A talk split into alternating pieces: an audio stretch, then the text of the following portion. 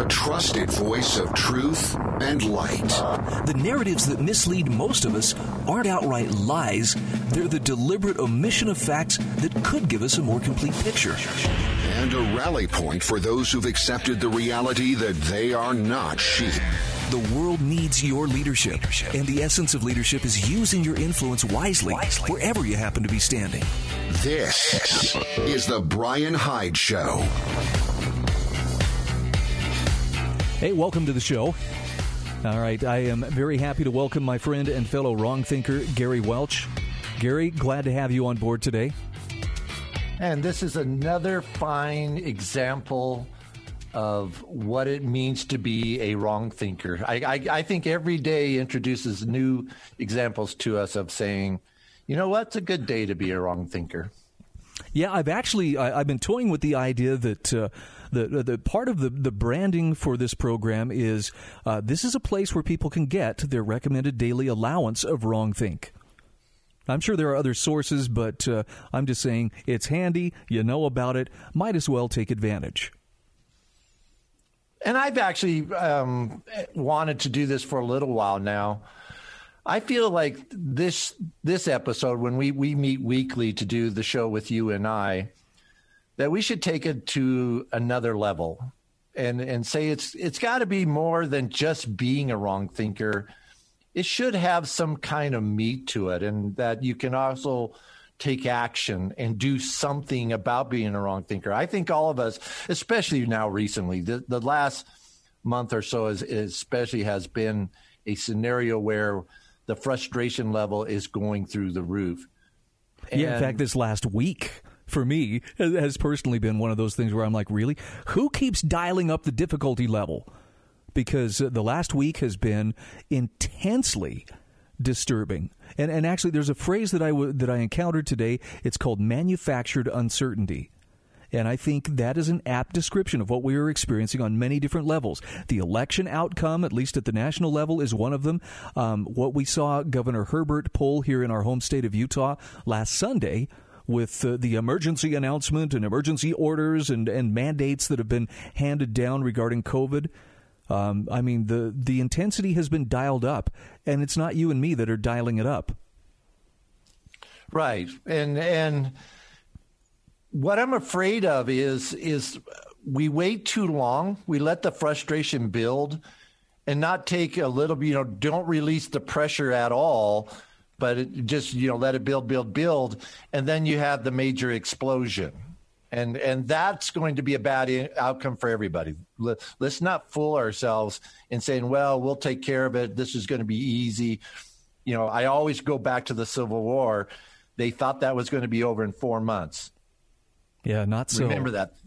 They were confident of that. They were absolutely positive. 4 months at best, and this thing's done. And you let it get to that point because of that thinking. If somebody said, hey, half of you are going to die, and this is going to last 4 years, and you're going to destroy the whole country doing it, I think everybody would have said, let's try something different. Well, we definitely have some hard questions ahead of us. I'm grateful you are here to discuss these today because you are a principled and trusted friend. And I shared this with you before we went on the air. I want to share this with you as well as the audience, just as kind of a thought starter. A very dear friend of mine who I've known for probably the last 25 years reached out to me today and said, I have a question for you. She said, when was it the moral duty of the Germans to denounce Hitler and his government? And she asks, should they have just gone along to get along, or did they have a moral duty to stand against him? And specifically, she's wondering, are we now in the same place with the illegal, corrupt international cartel that has openly taken control of our government? And I would extend that to not just, what's happening at the national level, but even to what's going on right down to the state and local level.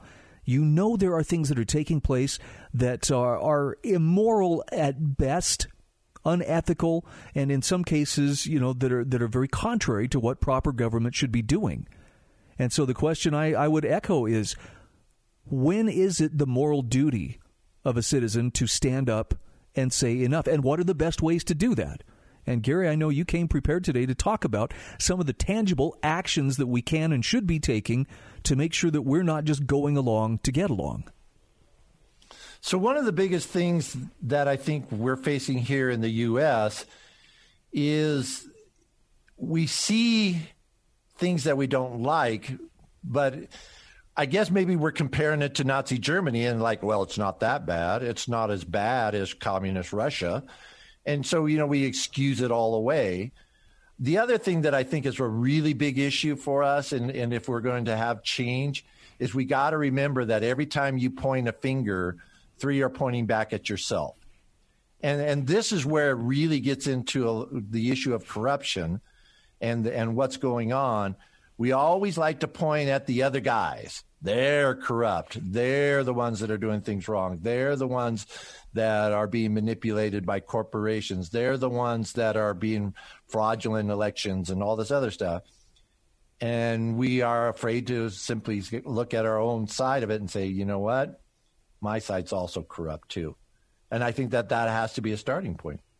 No, I agree. You know, if it's political, it is corruptible. Is that fair enough? I would take off the word a bowl. Okay. If it's political, it's corrupt. Okay. Because it's based in power. And Lord Acton was right. You know, power corrupts, absolute power corrupts absolutely. And so the question is, how do you either reclaim or exert your own individual power without using it in a corrupt fashion? And this is a discussion that I would encourage you. Join us, 801-331-8113. I'd like to talk specifically about the actions taken in our home state of Utah by Governor Herbert, among others, in locking things down much harder, putting the heavy penalties now against any what they term illicit gatherings and so forth. I mean, we're to the point now where there are a lot of people going, well, it sounds like Thanksgiving's off the table as far as having family come and visit. And I don't believe for a moment this is something that is legitimately government's purview. Now, that doesn't mean we're denying that COVID isn't a real problem. But let's talk a little bit about this. First of all, Gary, I want to get your reaction when the emergency announcement came down. Did you get the emergency tones and everything, you know, to help spike that fear a little bit in your life? That was the first thing that bothered me to no end, was how dare you use an Amber Alert? An Amber Alert. I mean, we put those things on our phones to alert us because we recognize that when those things go out, there's an imminent danger to a person's life, and we need to be aware of it. And then you take that thing and you say, hey, I've got this big announcement I want to make at 9:00. Oh my goodness, that sent me through the roof. Like, what kind of idiot are you? Yeah, the only thing that could have made it worse is if his announcement would have been about a great new multi-level marketing, scheme that he had encountered and wanted everybody to know about because this is a great opportunity. But I'm with you. Anger was my first reaction, which actually surprised me. I heard the tones and went, what the heck? And then my wife started reading it off her phone. Oh, yeah, they want us to tune into the TV at 9:30, and he's going to be talking about more COVID restrictions. And I went, you got to be kidding. Could you blatantly play to people's fears any more than you're doing right now, Governor? And this goes to the point that we just made a little while ago, which is this. Okay, you're saying, well, maybe you don't live in Utah. So you're saying, well, that's Utah. You guys, you're going to deal with this. But understand this. Bryan and I live in a state where there is a Republican governor, a Republican legislature. The vast majority of local, county, and city offices are by what's so-called conservative Republicans. We both live in a county that is called the most conservative county in the United States of America. It's a brand they gave to themselves. And we just had a governor in November come out and says, guess what? We're doing it again. And here's my thing. I was mad on Sunday. I was livid on Monday because nothing came out. Nothing came back, said, no, you don't. We're not going to do this. We're not going to let you. It was just crickets. And I asked you this off the air, but I'm going to ask you again for the benefit of our listeners. Who did you expect to be the first one standing up and going, no, sir, that will not fly? the legislature. For their own self-interest, they should have. Yeah. They should have done it. No, I agree. It's and if people wonder why, I mean, you can correct me if I'm wrong here, but it's the legislature's job is to make laws. The governor's job is not to make laws. But these mandates are being handed down as if they have the force of law, and they're being pursued and enforced as if they were law. And that's a stepping over the line that we cannot allow to go unanswered. Now, the good news is there are some legislators stepping up. We're going to cover that just the other side of our break.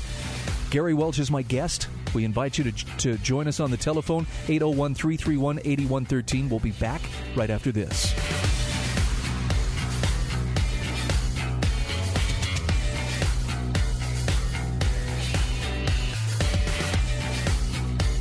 This is the Bryan Hyde Show.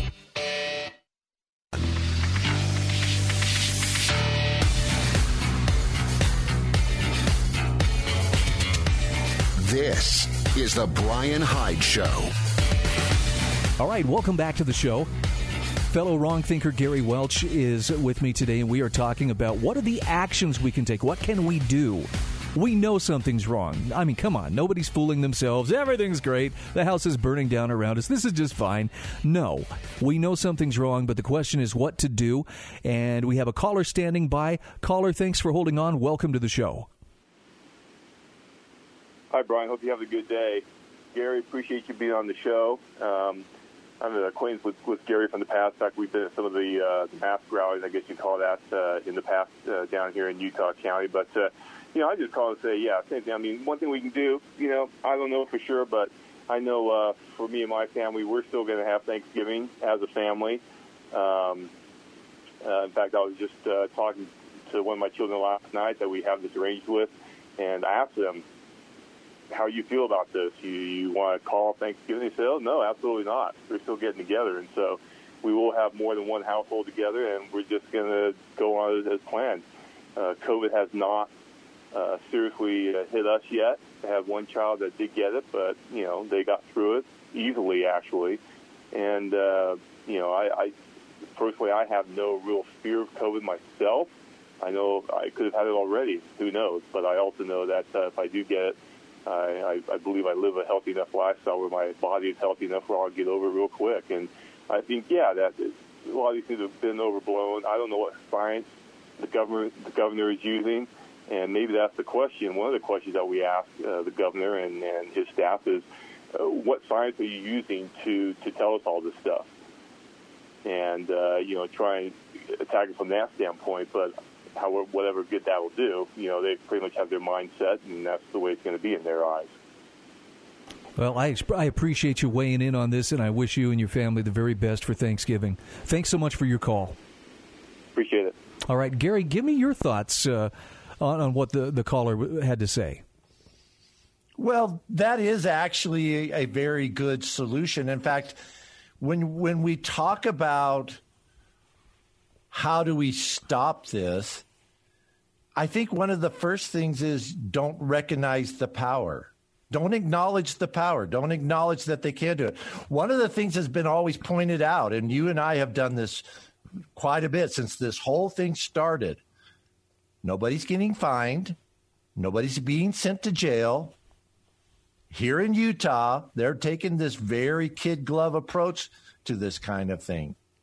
And Governor Herbert's comments alone indicates that, you know, he's saying, how come this is not working? How come these rates are going up? How come people are getting infected?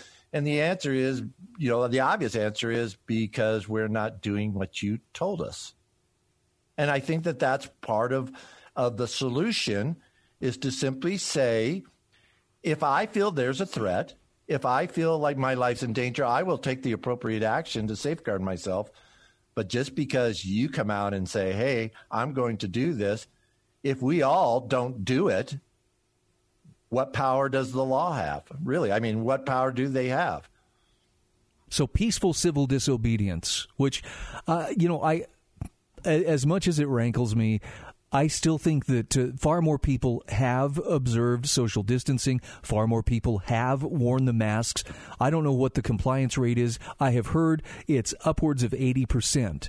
which to me makes it kind of questionable. Then why are we still seeing, so many infections? And I think you actually had a good answer to this, Gary, and that's because when government stepped in and started trying to force this and really twist people's arms, they never controlled the virus. They just delayed it. So let's have this conversation, and I really need to get this word out so that people understand what this is really all about and the damage that is occurring. And the first question we have to ask ourselves is, why is this going on in November? Why is this happening in November? So, Brian, let me ask you this. Question number one, what is the flu season? I believe it's, November through February? Pretty close, October to May. Okay. Why does it end in May? Is it because the CDC says, hey, viruses, it's May, you guys got to shut down now because we've declared that the flu season's over? Is that what happens? I think it's because the weather is better and we're outside and not cooped up with other people as much. Sort of, kind of, but I'll tell you kind of what really happens. And we'll get into the vaccines in just a little bit. So what happens is flu viruses are flu viruses. COVID is not a new disease. COVID is not a new virus. It is a mutated flu virus. Okay, so you conspiracy theory guys, go out there. If you want to say it was man-made mutated, great, go for it. I don't think it, but just the same, it is a flu virus. And what happens with the flu virus, it goes through a period where it starts a mass infection, herd immunity starts picking up, but then what happens is it mutates. And it turns into something else, and then that's what shows up next year. But here's the thing. It always goes down in May, and we declared that that's over, and we say, okay, now the new virus that has came out is a new virus, and we treat it differently because it's mutated. That has not happened with COVID.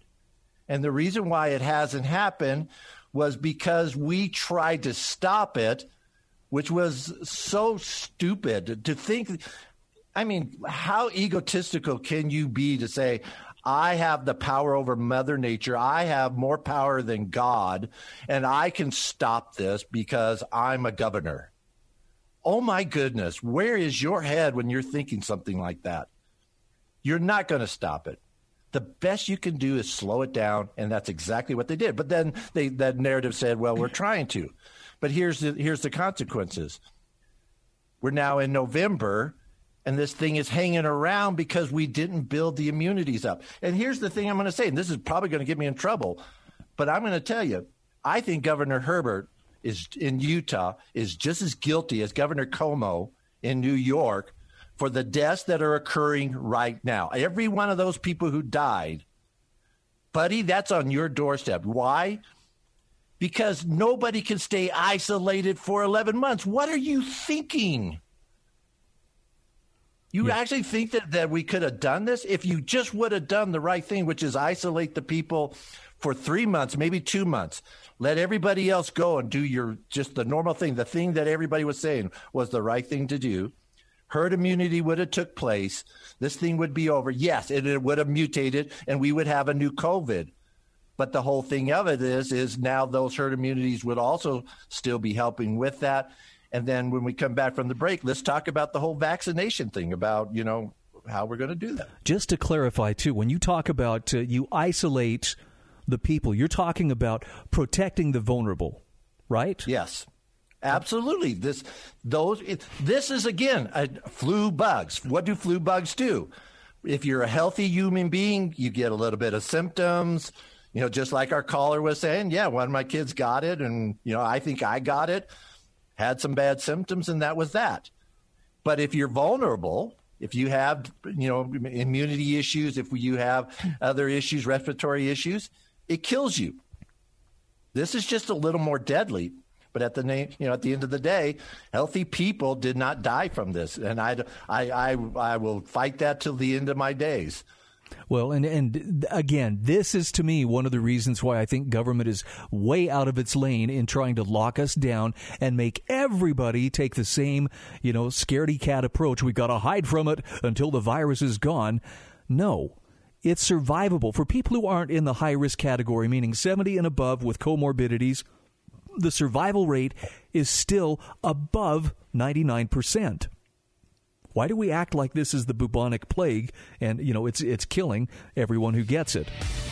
At any rate, we'll take a quick break. Gary Welch is my guest, and we'll be back to continue our discussion right after these messages.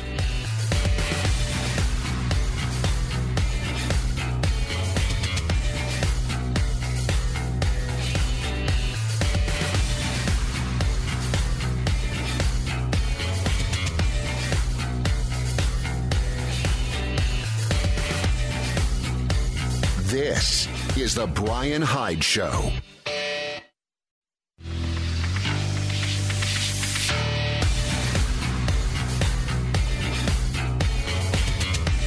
This is the Bryan Hyde Show. All right, wrong thinkers, welcome back to the show. Gary Welch is my guest.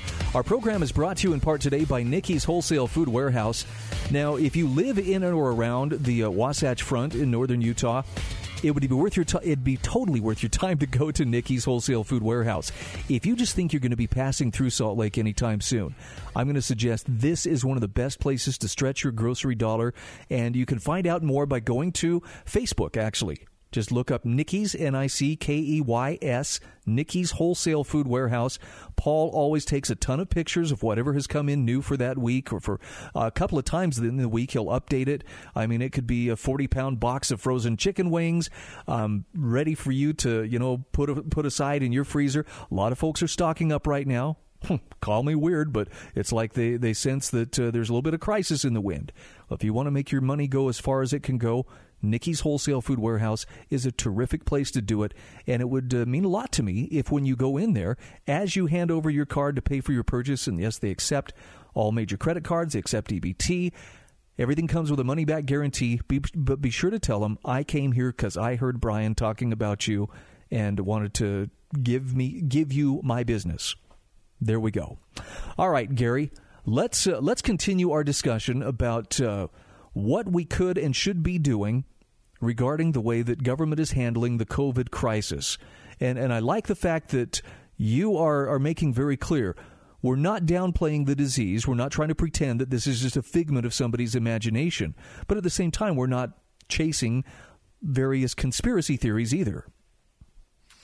And so this goes into how do you frame your argument? And here's something that I see that those of us that are liberty-minded or would classify ourselves as conservatives and right-leaning and all those other terms. One of the things that we always do is we fall for the bait from the left. The left comes out and they say something, and then we have to react with a 180.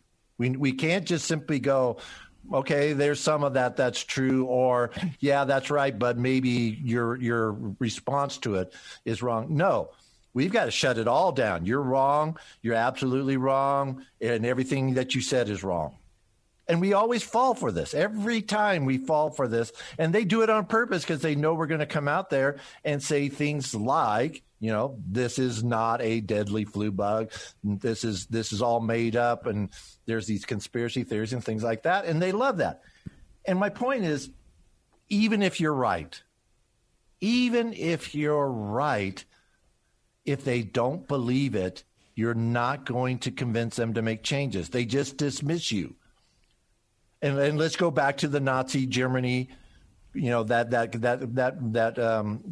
story and how it relates. Everybody knew who Hitler was. He wrote Mein Kampf early enough that you got his flavor. Man, you knew where he was. But if in the 1930s, if you were speaking up against him, guess what? Man, this guy's putting us back on the economy. He's starting our industries. We have autobahns getting on the place. We are building up our army. We're building up our pride. And if you're sitting there saying, this guy's going to kill the Jews, he's going to kill the Jews, everyone's going to like, yeah. But if you would have had the argument about, hey, everybody, did you read his book? I think that would have been like a good argument to have in the very beginning. Well, I know that most people are going to be familiar with Godwin's Law. If you haven't heard of Godwin's Law, you'll at least be familiar with the idea that, oh, someone's made a Hitler comparison. And that's often used to shut down any discussion at that point. Well, you brought up Hitler, therefore nothing I say or nothing you say should be considered. And you pointed this out earlier, Gary, but I think it bears mentioning again. We don't have to be in the process of recreating the Third Reich in order to call out things that are taking us in the same totalitarian direction. We don't have to be undergoing a Bolshevik revolution in order to recognize that we're moving away from freedom, moving away from protecting the rights of the individual, and towards that flavor of collectivism that tramples everyone underneath its feet who doesn't fall in line and adhere, rigorously to the party dogma. It's more the direction that we're traveling than is it a perfect apples-to-apples comparison. But for some reason, people have that absolutist point of view drilled into their heads. Well, if you can't show me where there are Nazi stormtroopers goose-stepping around and taking the Jews away on cattle cars, then it's not a fair comparison. And are you familiar with the book They Thought They Were Free by Milton Mayer? Have you heard of that one before? I've heard of it, but I have not read it. It's a marvelous book, and he talked to German citizens about what happened between 1933 and 1945, and the perception that the overwhelming majority of them had during that time where Hitler came to power and really started to show his true colors was that they were free. The problem was those who recognized that something was wrong were just sure if we just wait long enough, there's going to be something that's going to cause this huge shock to go through the population. And all at once, everybody's going to recognize, oh, yeah, this is totally wrong. And we're all going to stand up united and say, you can't do that. And we're going to, put an end to it. But that's not how it works. And he explains that they went just incrementally, little by little, on cat's feet. Each new encroachment by government was not that much worse than the one that came before. So if you didn't complain before, well, why are you complaining now? And by the time most people with a conscience recognized we have a real problem here. In one guy's case, it was a professor that he interviewed. Milton Mayer says this professor said that the first real indication that he knew something was terribly wrong was when his 5-year-old boy said something as they walked by a Jewish guy. And he heard the 5-year-old sneer, "Jewish swine." And Dad's eyes opened up like, holy cow, where did that come from? But by then, it was a lot harder to speak out. And those who did speak out often paid, first politically and maybe career-wise, and then ultimately the prices got a lot steeper. So you can't wait for everybody to arrive at the same place and say, okay, we agree this is not good. Somebody has to recognize it and be willing to stick their neck out early on, even when it's dangerous to do so. And maybe we could talk a little bit more about what we mean by stick your neck out. What would that look like that would not cross the boundaries of ethics and basically make you become what you're ostensibly standing up against? Well, for me, it is also about one of the criticisms that I have about third parties, and I'm very critical of third parties because I've worked very closely with them and I've been incredibly frustrated by them. And one of the big frustrations that I have with them is you may be right, but you're not effective. Being right does no good if nobody knows about it. Being right does no good if nobody's following you. Being right does you no good other than this moral high ground where you go to bed at night feeling like, with your chest puffed out like, yeah, I'm right and everybody's wrong. Okay, great. But when they come busting down your door, you can puff your chest out and say, well, see, I was right just before they shoot you. Okay? You got to be effective. And that's the thing is how can you be effective in how you cause changes? Those who have made changes, the revolutionaries like Gandhi and our founding fathers, they were not only right, they were effective. And their methodology for being effective was the way. So with COVID, this is how the approach that I want to talk about, how to be effective. And one of the things is, if you go with the conspiracy theories, if you go with the, you know, they're manipulating things and they're all in control, guess what? You're saying to everybody, these guys are very powerful. They're very smart. They know what they're doing. They have all these things under control. There's nothing you can do. Give up and go home. What if the narrative, though, goes into something like, these guys are inept. They messed up big time. Governor Herbert killed a bunch of people in the last 2 months because what he did back in March was the absolute wrong thing to do, not because it's a power thing to him, but simply because he's just an inept individual like most government people. If I tell you government's inept, are you going to sit there and have a big argument with me, Brian? Are you going to sit there and say, yo, Gary, you're wrong?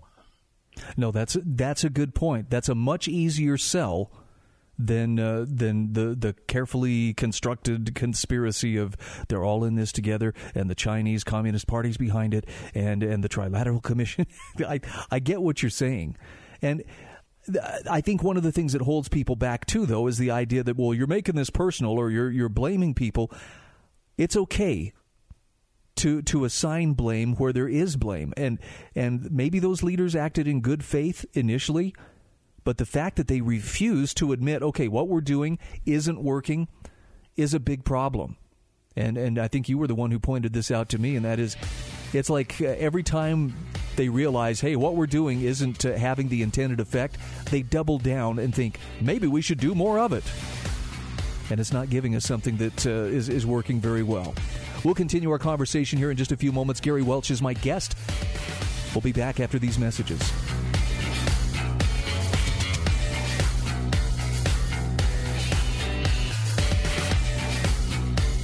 This is the Bryan Hyde Show.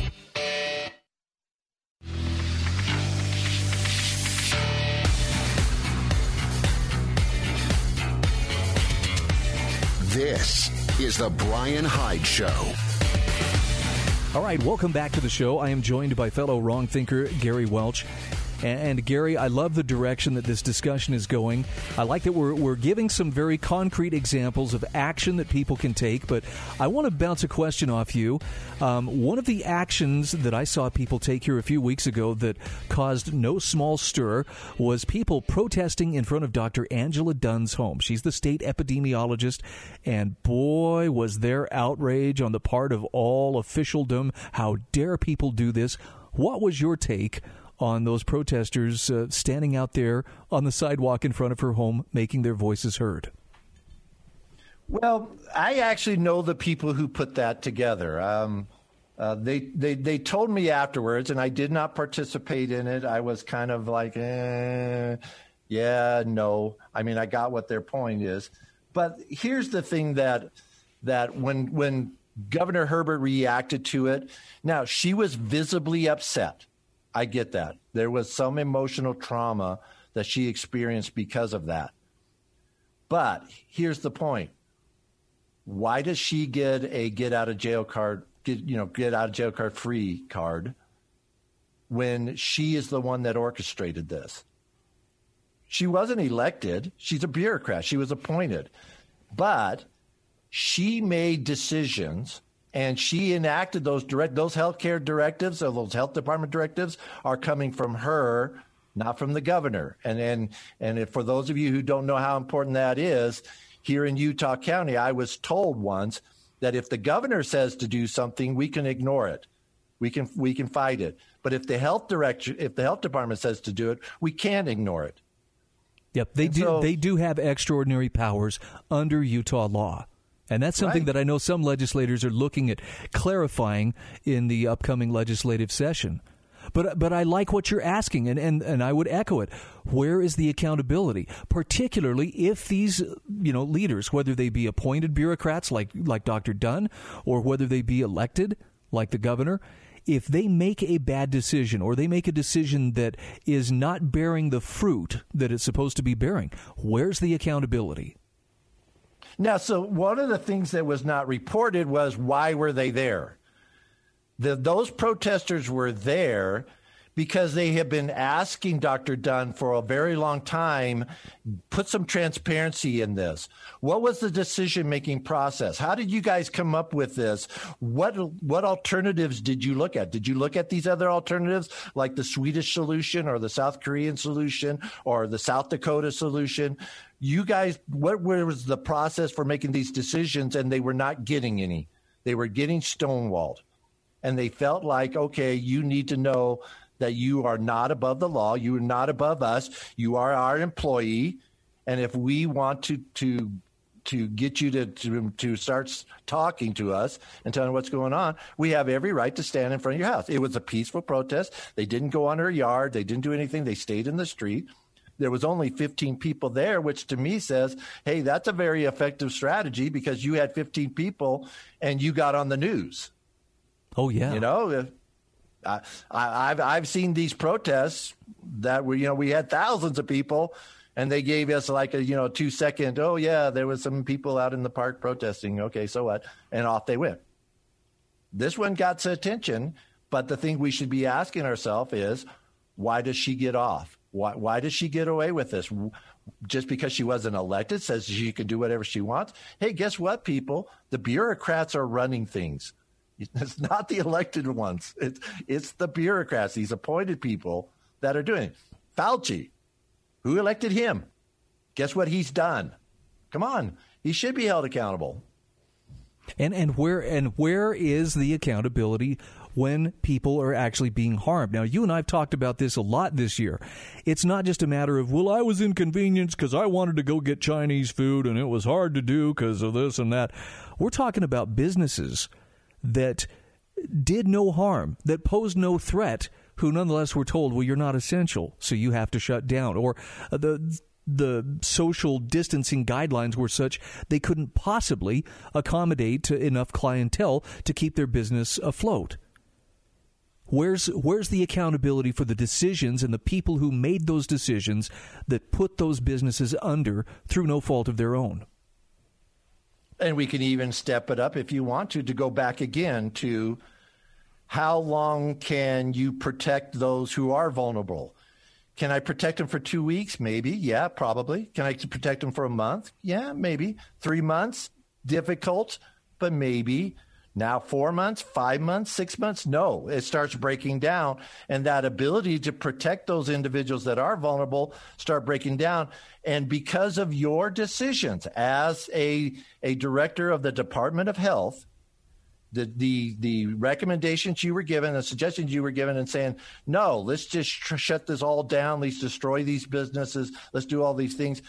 And we'll extend it out till so that in November, this bug is still hanging around when it should be long gone. Aren't you even accountable for those that have caught it at this time of year? A good point. My understanding is there were also people protesting at the governor's mansion as well as his personal residence. I didn't realize there was a difference. You know anything about that, Gary? Again, it's more about getting into his face and knowing about him. There are folks, I mean, conservatives and those who are liberty-minded, we tend to be people that says, look, I'm not an in-your-face type of person. We tend to be doing more things quietly and whatnot. But there is a growing trend on our side of things simply because of the frustration level. If you push people hard enough, if you push them long enough, they're going to get out of their comfort zone. They're going to say, no, guess what? We're getting in your face. And that movement, at least here in Utah, is growing. I last time I checked, I think it's something like 30,000 strong now. Oh, wow. Well, as you said early on in the show, it's the people who say, well, that doesn't really affect me or there's nothing I can do, so I won't get involved.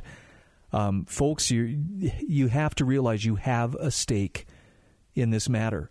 You have a dog in this fight, so to speak.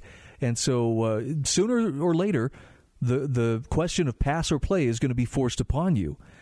Now it's easier right now to make that stand than it is when there are armed individuals standing on your doorstep with a needle to stick in your arm. And you have to decide, do I play along? Or do I, forcibly find myself being vaccinated against my will? And that's what's really is scaring me, because from what I'm hearing is they are going to make it so that you cannot work. Where did we hear this before? You cannot work. You cannot have a business. You cannot do anything unless you comply with what we tell you to do. And wear this armband. Well, maybe they'll have the armband. Maybe it'll be more of an electronic kind of marker, but the point is still the same. It's coercion, and it's being applied selectively to bend people to the will of those who are acting under authority. So my point is, if we can have an effective argument now, an effective argument, not a right argument, an effective argument that gets people to sit there and go, you know what? You're right. I do believe in these things. I do understand these things, and I'm going to do something about it, which is don't sit there and fight the disease, fight the things that they did, and put it in the frame of mind that we already accept, which is one, government officials are inept. They're no more smarter than we are. In fact, in a lot of cases, they're stupid. And government is corrupt. If you put those two arguments together, you're going to get people going, yes, I agree with you. Gary, we've got about 90 seconds here, but talk to me about nullification at the county and city level. This is something that I think that has been, especially again with third parties, is like, you guys don't get it. You're sitting there trying to win president and governor and all that other stuff. Go after your local elections. Go into these cities and these counties. Let me put it to you this way. Guess what would happen? The governor on Sunday issues all these directives. And every city council and every county council in the state of Utah says, nah, we're not going to do it. Boy, think about how that would look. Right. Right. And I'm sure the governor would want to use some, level of coercion, but I'm aware of at least one sheriff, and I'm sure there's more than one throughout the state, but I know of one for sure who has already told those within his constituency he will not have his deputies enforcing mask mandates. Yeah. And when it comes time for the stick, the needle in the arm, I hope there's somebody out there supporting me, because I'm not going to do it. You're not going to do it. This is where we have to have each other's backs. Okay, let's give them one more call to action, Gary. What do you want to see our listeners do? Get this word out. Just take this show and share it with somebody. And just simply say, hey, listen to this. I think these guys are making some good points. And so that this information can get out to people about how can we fight this war.